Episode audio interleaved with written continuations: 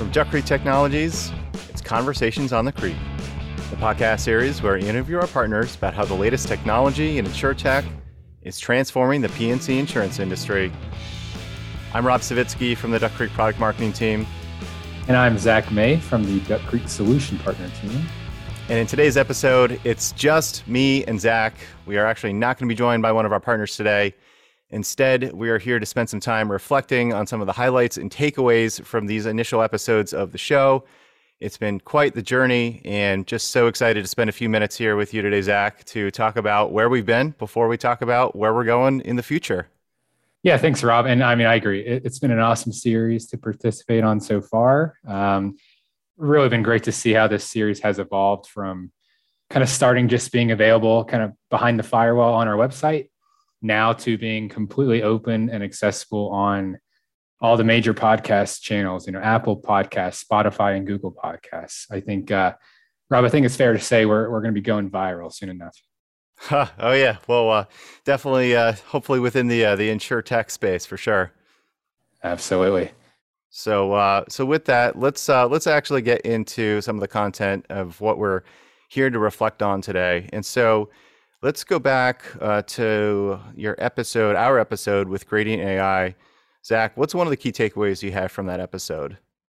Sure, would love to talk about that one. Yeah, so I, I think in general, for one, I find the Gradient AI story a very interesting one um, because it does share some some pretty similar uh, aspects to Duck Creek's own corporate journey. Um, whereas you know Gradient AI actually started as just a software unit operating within a larger consulting firm.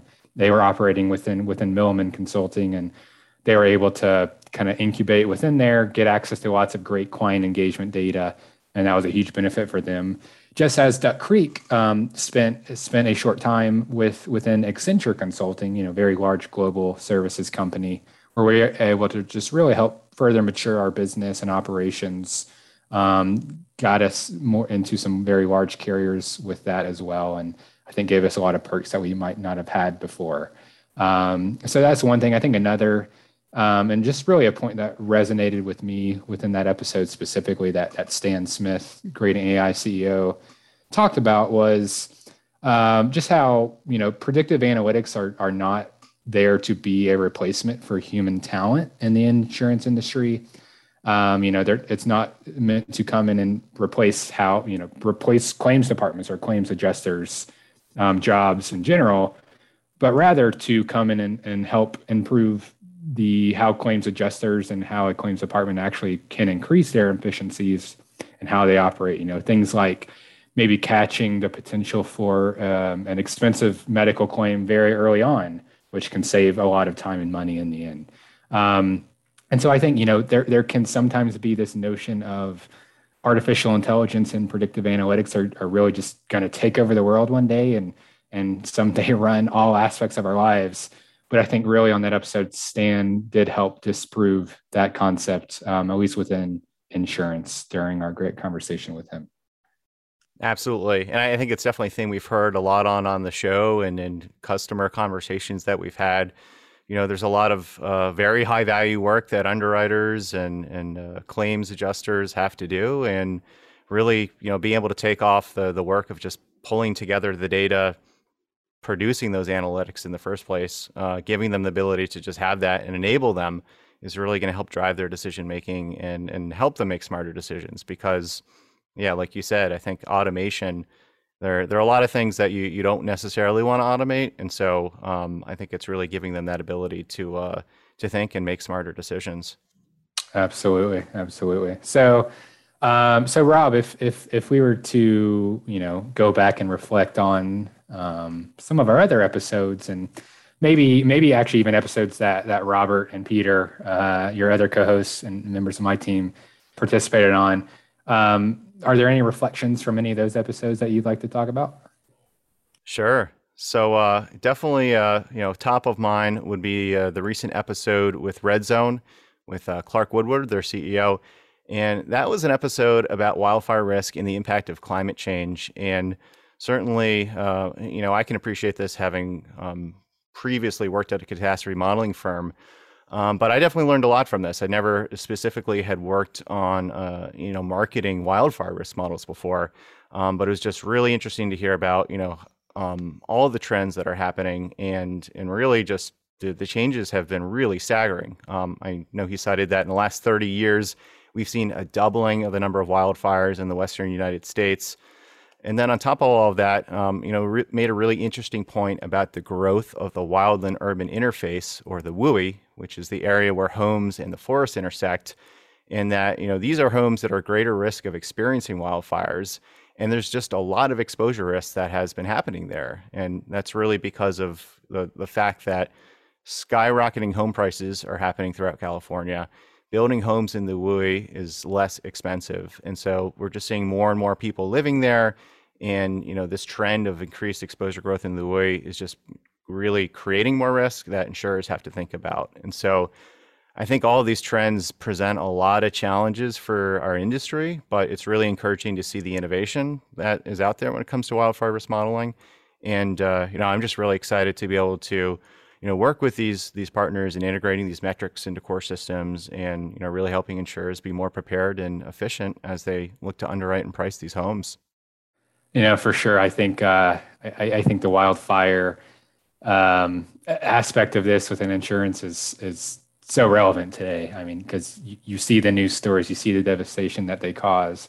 It seems like just more and more frequently every year. And personally living out out west in Salt Lake City, Utah, I I, I see that smoke in the summers, um, and it's it's a real bummer. And uh, you know, I would I would be remiss if I didn't also call out uh, maybe my new favorite acronym and WUI W I. Um, that's a fun one to say, and and we we all know we're we are an industry that loves acronyms. Oh yeah, W W I for sure. So uh, time to change it up a bit. Um, Zach, what's one question you regret not having asked one of our guests? Sure. And, you know, I, I probably not necessarily a regret, but um, one that I would have loved to have gotten Ryan McMahon again from CMT.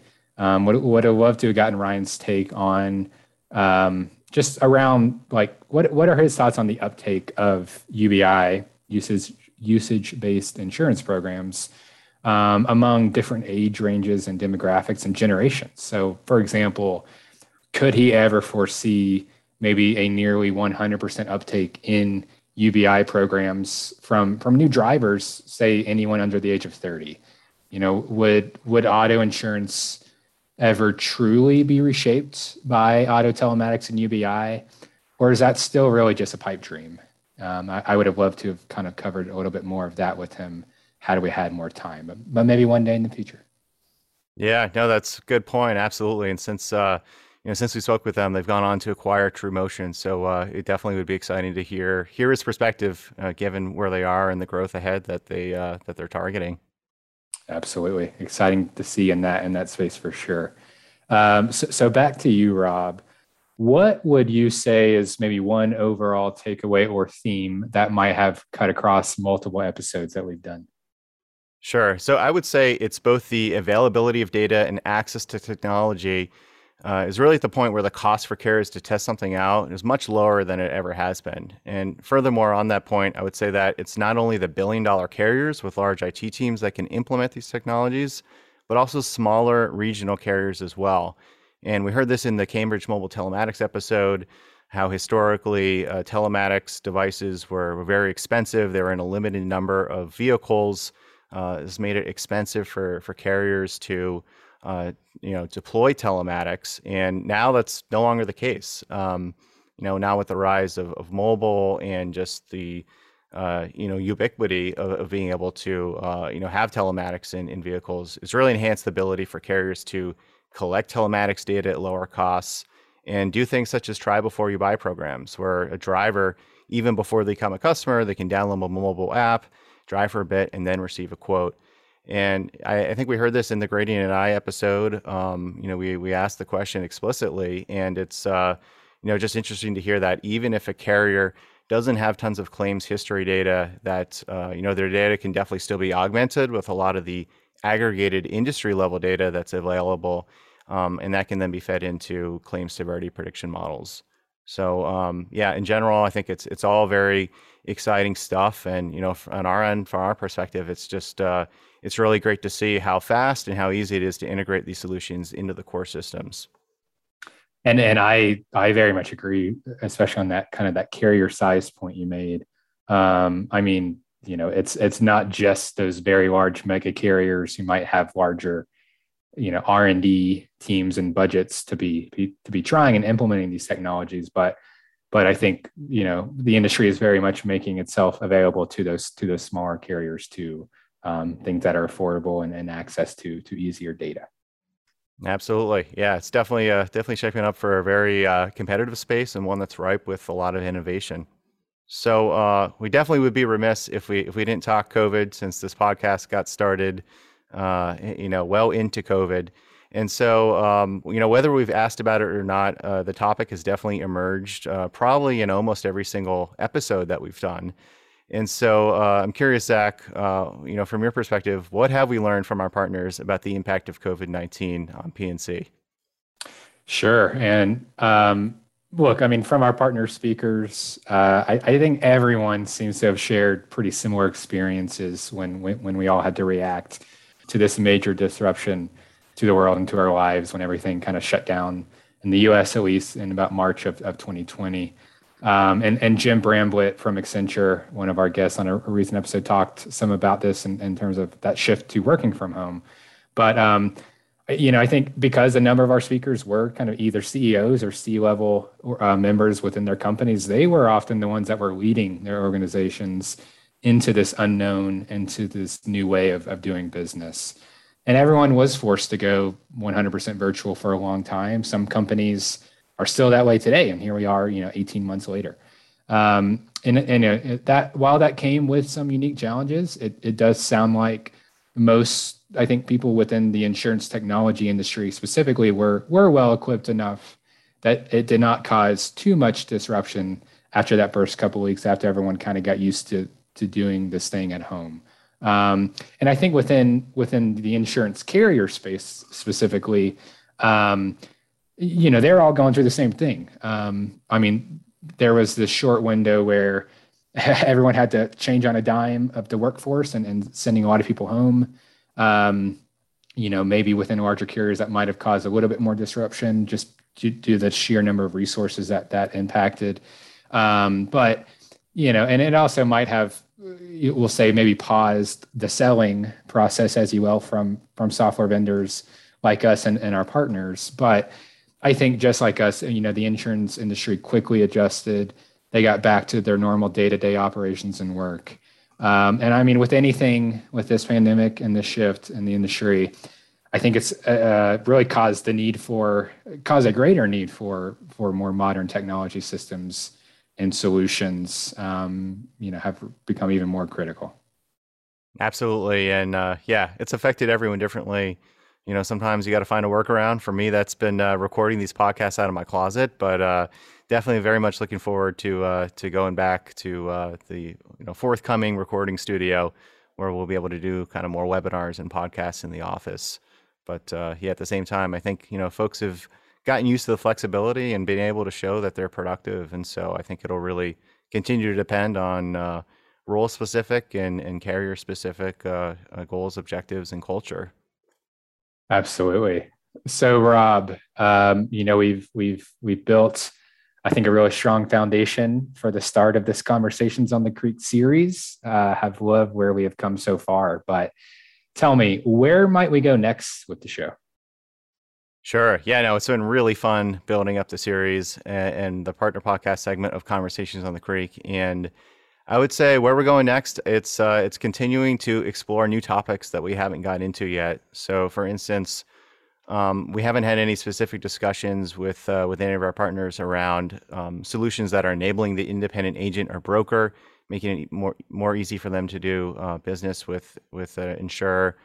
Um, we haven't hit on an insurer seated uh, reinsurance. Um, I also would love to, you know, we've we've definitely gotten into the telematics space, um, but I would love to speak, uh, you know, more more broadly about IoT and other kinds of telematics and, and property. So, uh, you know, with that, I think you know there's a lot of innovation happening across personal, commercial, and specialty, and it's really just continuing to vary the content and, and get uh, you know get great guests on the show uh, who who can highlight different trends across different lines of business. And as for the guests themselves, I think it's really just going to continue to be a blend of uh, both industry veterans, such as my former employer in Verisk, but also all uh, you know the great insurer techs that we we work with who are who are earlier stage in their growth. And so um, you know, we've got a great ecosystem of of insurtechs, uh, both uh, you know the folks who the companies who've been around for for a longer time, like Everis, but you know we've also had some great companies in Gradient AI, uh, you know, who just raised their Series B round.